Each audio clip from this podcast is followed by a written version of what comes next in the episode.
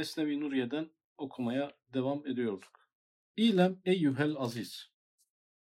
30 seneden beri iki tağut ile mücadelem vardır. Biri insandadır, diğeri alemdedir. Biri enedir, diğeri tabiattır.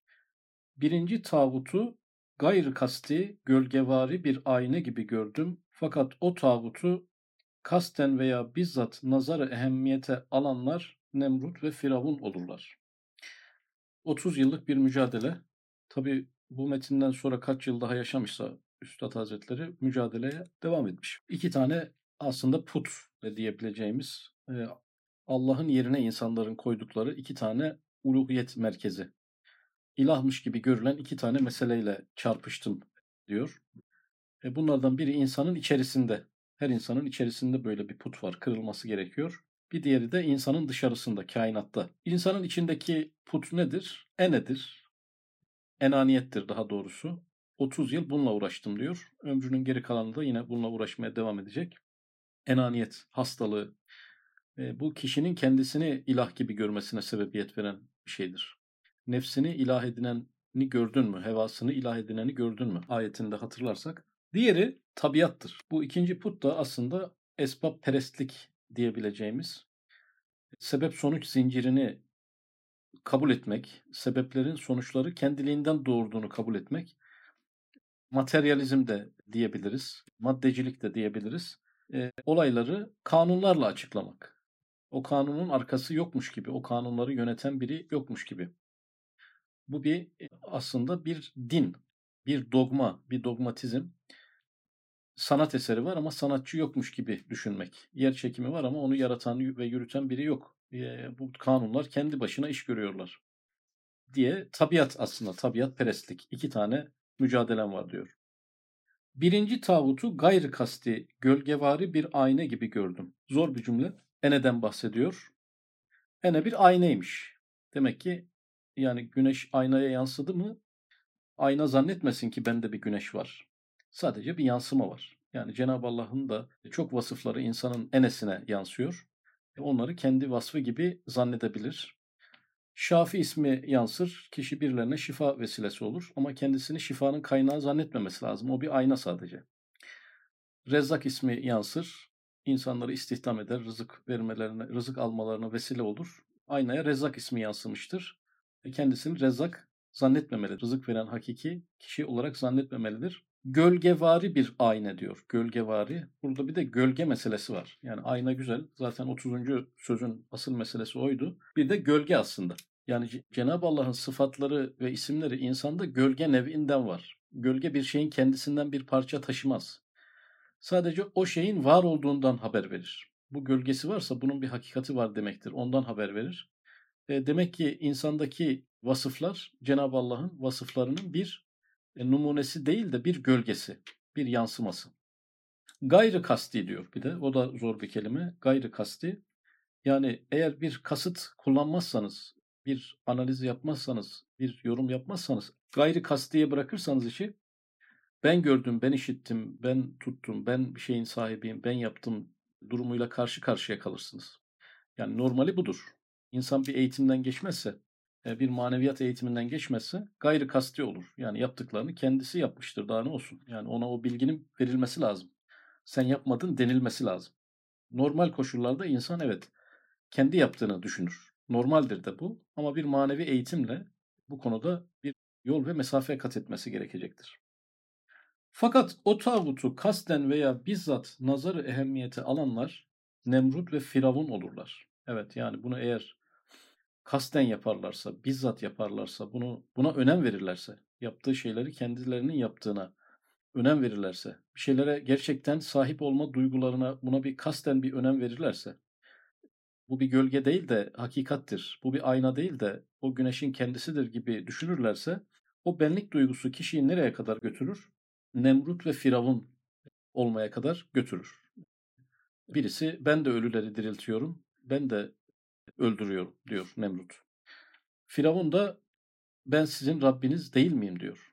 Yani bu seviyeye kadar gitmiş. Bu nereden bu böyle büyümüş de hangi duygu en küçük hali neydi? Eneydi. Ene hemiyet verilmiş, ene şişirilmiş, pompalanmış ve bir kişiyi kendisini ilah zannetmeye kadar götüren yola doğru onu sevk etmiş. 30 yıllık mücadelelerinden bir tanesi bu ene meselesi. Zaten iki büyük tarikat Nakşibendilik ve Kadirlikle ilgili Risale-i Nur'un başka yerinde yaptığı bir analizde Nakşibendilerin zikri hafiyle yani gizli kapalı zikirle e, yani içinden kelamı nefsiyle yapılan zikirle kalbi fethetmişler. Ene ve enaniyet mikrobundan ve nefsi emmarenin o firavun e, başını kırmışlar diyor. Yani Nakşibendiler eneyi hedef almışlar. Kalpteki bu putu kırmayı başarmışlar. Kadiriler de e, cehri zikir yaparak, açıktan zikir yaparak onlar da o ikinci tağut olan tabiat putunu tarumar etmişler. Onlar dışarıya çalışmışlar. Dışarıdaki putu, dışarıdaki zinciri kırmışlar diyordu. İkinci tağut ise onu ilahi bir sanat, rahmani bir sıbgat yani nakışlı bir boya şeklinde gördüm. Fakat gaflet nazarıyla bakılırsa tabiat zannedilir ve maddiyunlarca bir ilah olur. Mahaza o tabiat zannedilen şey ilahi bir sıfattır. İlahi bir sanattır. Cenab-ı Hakk'a hamd ve şükürler olsun ki Kur'an'ın feyziyle mezkür mücadelem her iki tağutun ölümüyle ve her iki sanemin kırılmasıyla neticelendi. Bu enaniyet üzerine durduk. Yani enaniyet insana bir imtihan olarak verilmiş. Bir vahidi kıyası olsun diye verilmiş. Cenab-ı Allah'ın sıfatlarını anlayabilsin diye ona gölge sıfatlar verilmiş. İnsan bir şeye sahip olduğunu zannedecek ki kainatla Cenab-ı Hak arasındaki sahiplik ilişkisini anlayabilsin. İnsan bir şeyleri görecek ki Cenab-ı Allah'ın her şeyi gördüğü bilgisiyle karşılaştığı zaman kafası karışmasın. İnsan birkaç şey duyacak ki Cenab-ı Allah'ın her şeyi duyduğu bilgisiyle karşılaşınca onu yadırgamasın.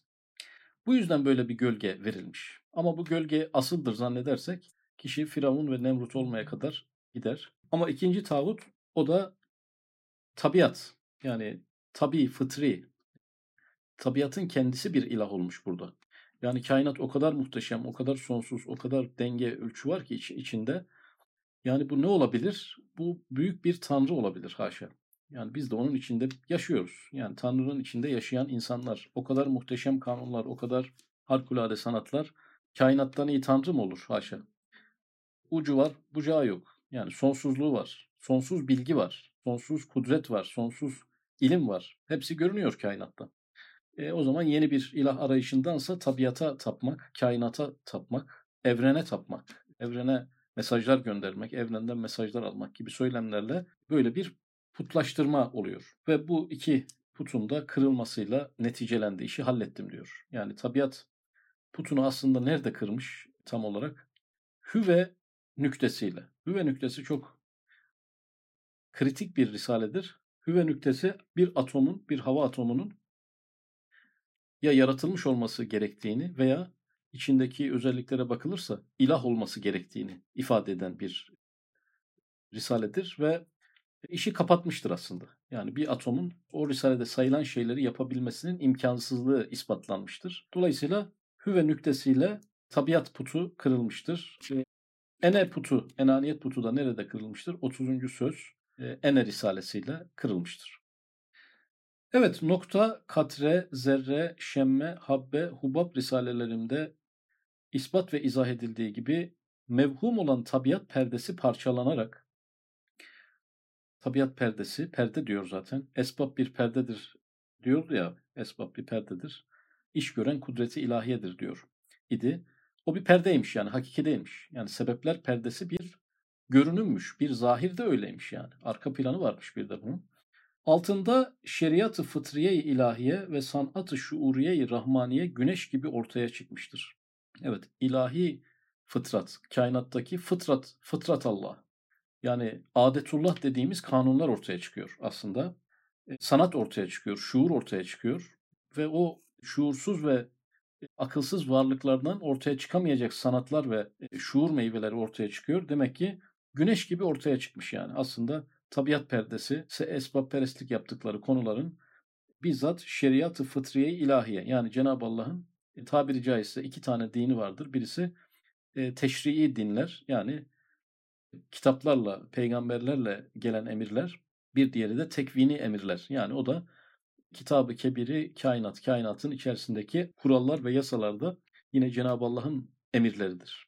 Namaz kıl emri de Cenab-ı Allah'a aittir. Suyun kaldırma kuvveti, suya kaldır emri de Cenab-ı Allah'a aittir. Tekvini emirlere itiraz yoktur. Bütün kainat onlara muti ve itaatkardır. Ama teşri emirlerde insana bir istisna verilmiş. İnsan onu bazen yapıyor, bazen yapmıyor. Çoğunlukla da yapmıyor. Bu insana özgü bir şey.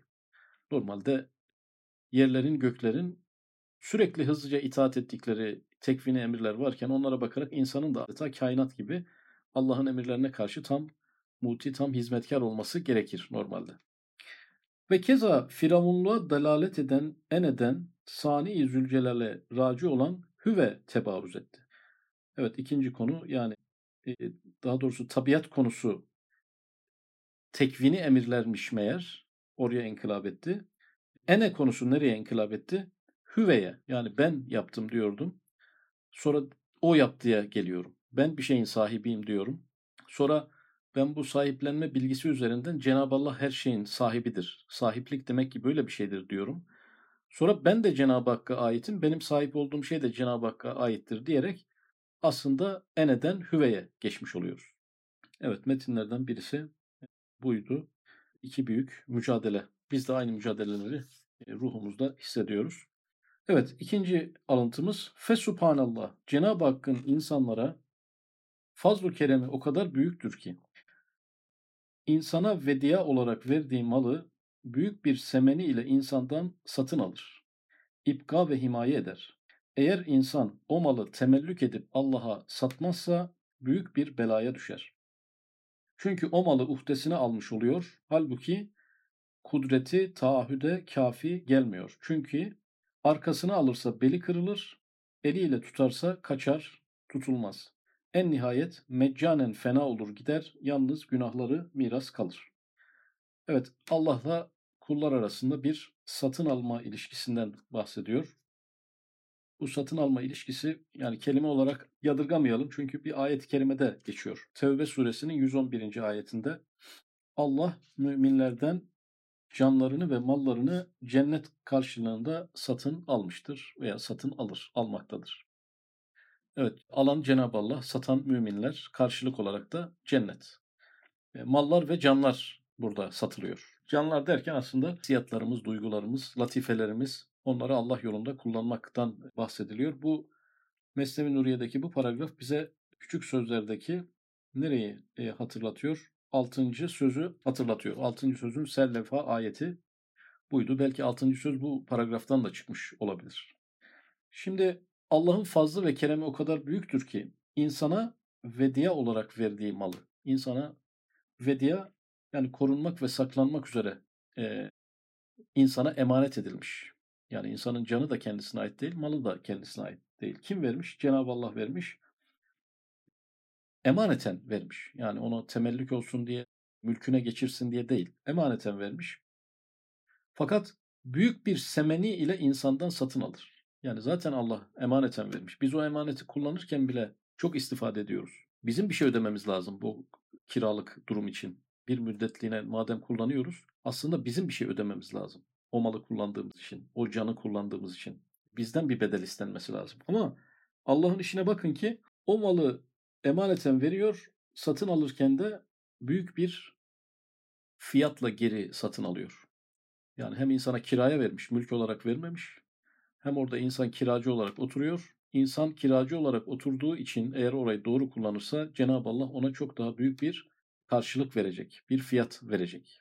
Emanetin geri vermenin fiyatı olur mu? Olmaz. Emaneti veren kişi bir fiyat vermesi lazım. Tam tersi burada emaneti alan kişi bir fiyat veriyor. Satın alır, ipka ve himaye eder. Satın alıyor bir, karşılığında cennet veriyor. İpka ve himaye yani sürekliliğini sağlıyor ve onun korunmasını sağlıyor. Alması bu yüzden. Cenab-ı Allah insandan bir şey alırsa onu saklamak, bakileştirmek, ebedileştirmek, bereketlendirerek insana geri vermek, karşılığında da bir ücret vermek e, muradıyla alıyor insandan. Eğer insan o malı temellük edip Allah'a satmazsa, bazı insanlar da böyle. Yani oraya artık kendi mülkü gözüyle bakıyorlar. Cenab-ı Allah uğruna malını ve canını sarf etmiyorlar. E, o konuda fedakarlıklarda bulunmak istemiyorlar. Ne olurmuş? Büyük bir belaya düşer. Çünkü o malı uhdesine almış oluyor. Uhde sorumluluk demek. Artık o canını ve malını kendi sorumluluğuna almış oluyor. Bu sefer kendi ihtiyaçlarını gidermek ve kendini tehlikelerden korumak gibi bir problemi de kendi üzerine almış oluyor. Allah'la irtibatını kestiği için büyük bir belanın altına da giriyor. Mümin ne diyor? Allah verdi, Allah aldı diyor. Tehlikeleri gördüğü zaman ne diyor? Allah bana yardımcı olur diyor. Bir ihtiyaca tutulduğu zaman ne diyor? Allah bu ihtiyacı giderir diyor. Ama Allah'la intisabını kesen kişi tehlikelere karşı bir dayanak noktası olmadığı için Allah'a inanmadığından dolayı yardım isteme yetkisi ve imkanı da olmadığı için bütün tehlikeler onun için büyük bir tehlikedir.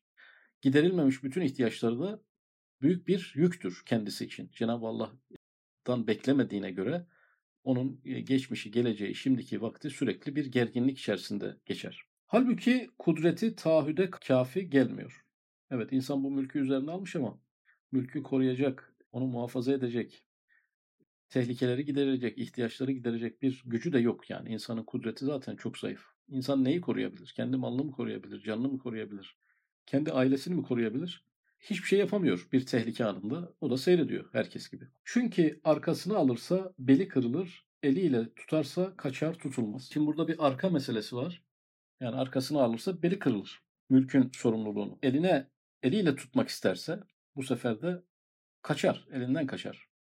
Bu bize neyi hatırlatıyor? Aslında kaçıncı sözdeydi? Yani çanta ve silah örneği vardı üçüncü sözde. Yani o çanta ve silah ibadet ve takvadır diyordu. Evet çantanın zahiri bir yükü var. Sırtımıza alıyoruz onu. E, silahın da görünürde bir yükü var. Fakat bu silah bizi tehlikelerden koruyacak. Çantada ihtiyaç anında ihtiyaçlarımızı giderecek. Bu yükler bize boşuna verilmemiş. Yani Cenab-ı Allah'ın emir ve yasakları bir yük değildir, bir koruma biçimidir, bir yardımdır. İnsanın hastalıklarına şifa veren, ihtiyaçlarını gideren bir destektir. E, ama onları sırtına almak istemezse, eliyle tutmak istemezse çok büyük risklere girer diyordu üçüncü sözde.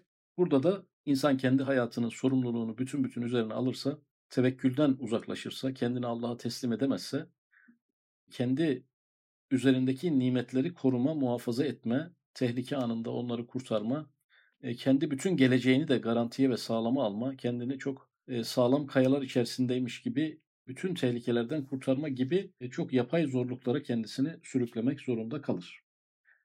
En nihayet bu satır çarpıcı bir satır. Meccanen fena olur gider, yalnız günahları miras kalır. Bir insan kendi malına böyle çullanırcasına kontrol altına almaya çalışsa, kendi canını sağlığını da bütün eforuyla muhafaza etmek için uğraşsa, kendi kaygılandığı geleceğini de sigortalamak için bütün gücüyle çalışsa en nihayet ne olacaktır? En nihayet meccanen fena olur gider. Meccanen yani bedava. Yani bir kere bedavaya gitti. Başta ne vardı? Cenab-ı Allah satın almak istiyordu. Fakat bu kişi satmadı. Satmayınca bedavaya gitti. Yani o gene dünyada pek çok meşakkat çekti. Çok, çok zorluklar çekti. Ama o zorluklar para etmiyor. Bir değere sahip değil. Bir kıymete sahip değil. Meccanen fena olur gider. Yani akıbet kara toprak. Malına sımsıkı sarıldı, canına sımsıkı sarıldı. O da kendi ölümünü durduramadı. Bir başkası rahat oldu, malında da canında da rahat oldu. Ne gelirse Allah'tan geliyor dedi. O da vefat etti. Ama bu Allah'a kendini vermeden vefat eden kişi bedavaya gitti. Yani bu hayat yükü onun sırtına kar kaldı. Hayatta çektiği müsibetler, zorluklar, tehlikeler, endişeler hepsi boşa gitti, bedavaya gitti. Halbuki onları satabilirdi. Fena olur gider, yalnız günahları miras kalır. Hatta böyle gitse dert değil. Yani kişi dünyada çektikleri yanına kar kaldı, öldü gitti. Bedavaya gitti, karşılıksız gitti. Neyse yani bu da gene bir seviyedir ama bu dünyadan geriye o malından, o canından e, geriye günahlar kaldı. Onları onlar kişi öldü diye ölmüyor. Yani insanın günahları insan öldü diye ölmez. Onlar diridir, onlar kalır. İnsanın karşısına bir bedel olarak dikilir. Yani çarpıcı bir şey düşünün ki bir insan belli mali bir nimetlere sahip. E, onunla onu Allah yolunda sarf etmiyor. Cimrilik ediyor, zekatını vermiyor. Ona çullanıyor. E, onu kendi uhdesinde görüyor, ona tapıyor. Onu muhafaza için çırpınıp duruyor. E, o malla günahlar işliyor. Cenab-ı Allah'ın emrettiği zekat ibadeti gibi ibadetleri yapmayarak günahlara giriyor. Bu kişi vefat ediyor. E, kabir altında bu malın hem hesabını veriyor hem oradaki günahların cezasını çekiyor. Malıyla ilgili bütün ihmallerinin bedelini ödüyor. Mal üzerinden yapmadığı ibadetlerin e, ahiret hayatında kabir altında, toprak altında tokatlarını yiyor. Ama gel gör ki onun varisleri e, onlar Allah yolunda insanlar aynı maldan yani babalarından kalan bu maldan Allah yolunda tasadduk ediyorlar. Onlar da aynı malla cennete gidiyorlar. Çok enteresan bir şey. Yani bir kişi kendi malından dolayı ahirette çok zor durumlar yaşarken varisleri aynı malla cennete gidiyorlar. Cennetin yolunu buluyorlar. İnsanın hali de biraz böyle. Bu da son bölümümüz. İlem eyyühel aziz. Fıtratı insaniyenin garip bir hali. Gaflet zamanında letaif ile Havvas'ın hükümlerini iltibas ile birbirine benzetir, tefrik edemez. Evet gaflet zamanı yani böyle çok e, dikkatli bakmadığı zamanlarda, e, çok konsantrasyonlu olmadığı zamanlarda insan latifeleri ve hisleri birbirine karışabiliyor. Yani mesela aklen düşündüm zannettiği şey belki kalben e, hissetmiş. Ama işte gaflet, dalgınlık anında akıl ona kalp gibi gelmiş. Veya kalben bir şey hissetmiş onu düşünce zannediyor. Halbuki düşünce değil, düşünce akılda olur. Ama bir gaflet anı, kalp mi akıl mı çok önemli değil. Sonuçta içimizden geçiyor diye birbiriyle karıştırırız onları. Bazen gönlümüz istedi deriz. Yani kalbim böyle bir şey arzuluyor. Halbuki nefsimiz istemiştir. Gaflet anında biz bunu nasıl ayırt edeceğiz? Belki de şeytan istemiştir ama biz kendimiz istemişiz gibi gelir. Böyle karışıklıklar olabilir. Mesela el ile gözü birbirine benzetip hizmetlerini ve vazifelerini tefrik edemeyen bir mecnun yüksekte gözüyle gördüğü bir şeyi almak için elini uzatıyor. El gözün komşusu olduğu münasebetle onun yaptığı işi el de yapabilir zanneder. Çok muhteşem bir örnek. Yani Mecnun bu kişi akli melekeleri yerinde değil. Şimdi gözüyle dağa bakıyor. Gözü dağa hemen ulaşıyor yani görüntü. Dağın tepesinin görüntüsü kendisine çok yakın. Yani göz ekranına sığacak kadar çok yakın yani. Gözünün ucunda dağın tepesi. E madem gözüm oraya kadar gidiyor, hızlıca orayı görebiliyor. O halde elim de oraya uzanabilir diyor. Yani gözüyle gördüğü dağın tepesine elini uzatıyor. Mecnun bu yani.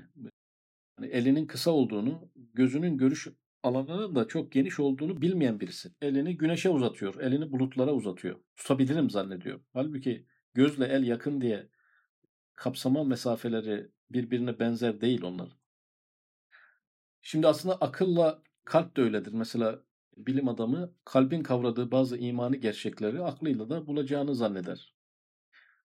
Halbuki hiç eğitim almamış bir insan, bedevi bir insan kalbiyle Allah'ı bulabilir bir ordinarius profesör aklıyla Cenab-ı Allah'ı bulamayabilir ve bulamayabiliyor. Görüyoruz da bunu zaten. Bunun çok örneklerini görüyoruz.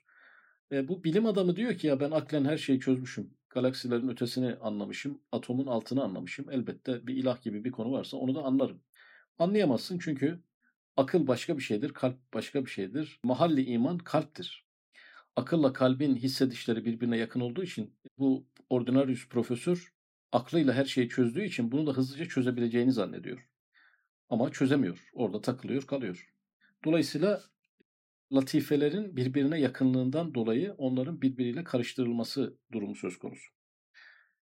Kezalik insanı gafil kendi şahsına ait edna, cüz'i bir tanzimden aciz olduğu halde gururuyla, hayaliyle Cenab-ı Hakk'ın efaline tahakküm ile el uzatıyor. Yani insanın çok basit işleri basit işleri bile yapamazken insan. Mesela yemek. Normalde insan yemeği yiyemez. Yani yemek fiilini yüz parçaya ayırsak yemeğin önümüze gelinceye kadarki safhaları ve yemeği ağzımızdan geçtikten sonra safhaları binlerce. Binde biri bize ait. Çiğneme gibi bir fiilimiz var. O da onu da böleriz de yani çiğneme ne kadarı insana ait. Yani ne kadarı irademizle alakalı. Oradaki çiğnerken o dişleri veren de oradaki parçalanma için salgıları gönderen de Allah. Bizim irademiz neredeyse hemen hemen binde bir gibi. Şimdi insan yemek bile, yemek içmek, konuşmak gibi eylemlerinin bile binde birine sahipken Cenab-ı Allah'ın efaline tahakküm ile el uzatıyor. Allah'ın işlerine karışıyor. Allah'ın fiillerine kadar giriyor. Yani bir sanatçı bir eser yarattım diyor yani. Yarattım diyor. İşte Nemrut ben de insanları diriltirim diyor. Firavun en yüce Rabbiniz benim diyor. Gafil bir iş adamı ben size rızık veriyorum diyor. E, gafil bir din adamı ben size hidayet veriyorum diyor. Yani yemek bile yiyemeyen insanlar böyle ilahi fiillere tahakküm ile el uzatabiliyorlar. Yaptım ettim diyebiliyorlar. İnsanın haddini çok aştığı bir nokta. Yine insanın fıtratında acip bir hal. İnsanın efradı arasında cismen ve sureten ayrılık varsa da pek azdır. Ama manen ve ruhen aralarında zerre ile şems arasındaki ayrılık kadar bir ayrılık vardır. Evet, cisimlerimiz birbirinden çok ayrı değil aslında. Yani insan boyları birbirine benzer. Bir insan bir metre öbürü 300 metre değil ya yani. Aşağı yukarı aynıdır boylar. İnsanın yani hemen herkesin iki tane eli, on tane parmağı var. Yani insanlar zengin, bazıları fakir. Arada işte bu bir farktır ama yani birisi bir galaksi sahibi falan değil yani. Aslında insanların fakirlik, zenginlikleri de arasındaki farklar çok yüksek farklar değildir. Herkesin yemek yeme kapasitesi bir tabak, iki tabak, üç tabaktır. On tabak yiyemez. Yani insanların beden olarak aşağı yukarı aynı varlıktır. Evet yani görünüşlerimiz hiç kimse kimseye benzemez de. Yani doktor başka bir adama da aynı ilacı yazar. Yani aynı bedene sahibiz sonuçta. Ee, diğeri de soğuk algınlığı geçiriyor. Başka bir adam da soğuk algınlığı geçiriyor. Bu iki adam arasındaki farkı fazla önemsemez. İnsan insandır, beden bedendir. Yani birkaç tane kritik hastalığı yoksa yani tansiyon, şeker, şu bu onlar sorulabilir belki. Ama insan bedenleri birbirine benzer o yüzden ortak ilaçlar üretilebiliyor. Ortak gıdalar üretilebiliyor. Ortak sanat eserleri üretilebiliyor. İnsanın bedenen birbirine benzerliğinin sonuç. Ama konu maneviyata ve ruhaniyata gelirse manen ve ruhan zerreden şemse kadar farklar varmış. Yani farklar orada başlıyor. Fakat sair hayvanat öyle değildir. Mesela balık ile kuş kıymeti ruhiyece birbirine pek yakındırlar. En küçüğü en büyüğü gibidir. Evet yani küçük bir balıkla büyük bir balina aşağı yukarı aynı yasalara sahiptir. Küçük bir kuşla büyük bir kuş. Yani bunlar kuştur sonuç itibariyle. Kıymetleri itibariyle ikisi de kıymetlidir. Yani aralarında böyle faziletlerden dolayı yani biri çok kahraman öbürü çok cömert. Oralarda çok skala açılmaz. Ee, onların ruhları yani hayvanların ruhları arasında farklar çok azdır veya yok, yoktur yani. Yani koyunların tamamının faziletleri, ruhaniyetleri, hissedişleri aşağı yukarı birbirine benzerdir yani. O sürünün haricinde çok ayrı bir koyun e, bulmak çok mümkün değil ama konu insanlara gelince insanların ruhları arasındaki fark zerreden güneşlere kadardır. Yani bedenleri arasındaki o minimum farklar gibi değildir. Çünkü insanın kuvveyi ruhiyesi tahdit edilmemiştir. Sınır konulmamıştır. İnsanın ruhunun kıymetine, kuvvetine, gücüne, ruh gücünün artışına bir sınır konulmamış. Yani ruhunuzu kuvvetlendiriyorsunuz, imanınızı kuvvetlendiriyorsunuz. Onu ibadetle, riyazatla, zikirle, ilimle geliştiriyorsunuz. Ve muhteşem bir performans sergiliyorsunuz. Sonra birden bir zirve yapıyorsunuz. Daha da orayı geçemiyorsunuz. Böyle bir şey yok. İnsanın seyri suluku da sonsuzdur. Sonsuz derecelere sahiptir. Ve dur noktası olmayan bir varlıktır insanın ruh kıymeti. Enaniyet ile o kadar aşağı düşer ki zerreye müsavi olur. Ubudiyet ile de o kadar yükseğe çıkıyor ki iki cihanın güneşi olur. Yani insan enaniyetine kapılırsa ne kadar düşebilir? Artık yani zerre neyse, zerrenin aşağısı yoktur. Çünkü zerre İslami bir kavramdır. Aşağısı olmayan bir kavramdır. Atom parçalanır altında bir şey bulunursa zerre o olur. Yani zerre genel bir kavramdır. Çünkü bir tarif değildir. İnsan mümkün olduğu kadar aşağı düşebilir. Onun da sınırı yok. Yani bir insan ne kadar kötü bir insan olabilir, ne kadar kirlenebilir, ne kadar alçaklaşabilir. Onu bakıyorsunuz, diyorsunuz ki herhalde bu insandan daha alçak dünyada olamaz zannediyorsunuz. Biraz bekliyorsunuz, başka biri ondan daha alçak oluyor mesela. Habire aşağıya doğru inişler oluyor. Ama enaniyetten dolayı oluyor bu inişler. Ubudiyet ile de o kadar yükseğe çıkıyor ki iki cihanın güneşi olur. Evet, enaniyetle ubudiyet yine karşı karşıya geldi. Ubudiyet de insanı yükseltiyor. Zerre nerede? iki cihan güneşiz. Dünyanın da güneşi, ahiretin de güneşi olabilir insan. Dünyayı da aydınlatır, ahireti de aydınlatır. Kim gibi? Hazreti Muhammed Aleyhisselatü Vesselam gibi. Muhteşem bir örnekle bitirdi. O hem dünyamızı hem ahiretimizi aydınlatmıştır. Hem oranın hem buranın güneşi olmuştur. Ubudiyetinden dolayı. Abduhu ve Resulü. Abdiyetinden ötürü böyle olmuştur. Dolayısıyla insanlar bedenen birbirleriyle çok farklı değillerdir. Hayvanlar da birbirinden çok farklı değillerdir. Ama insan ruhuna gelince sınırı konulmamış bir skala önümüze çıkıyor. Rabbim o e, skalada en üstlerde yer almamızı hepimizin nasip eylesin.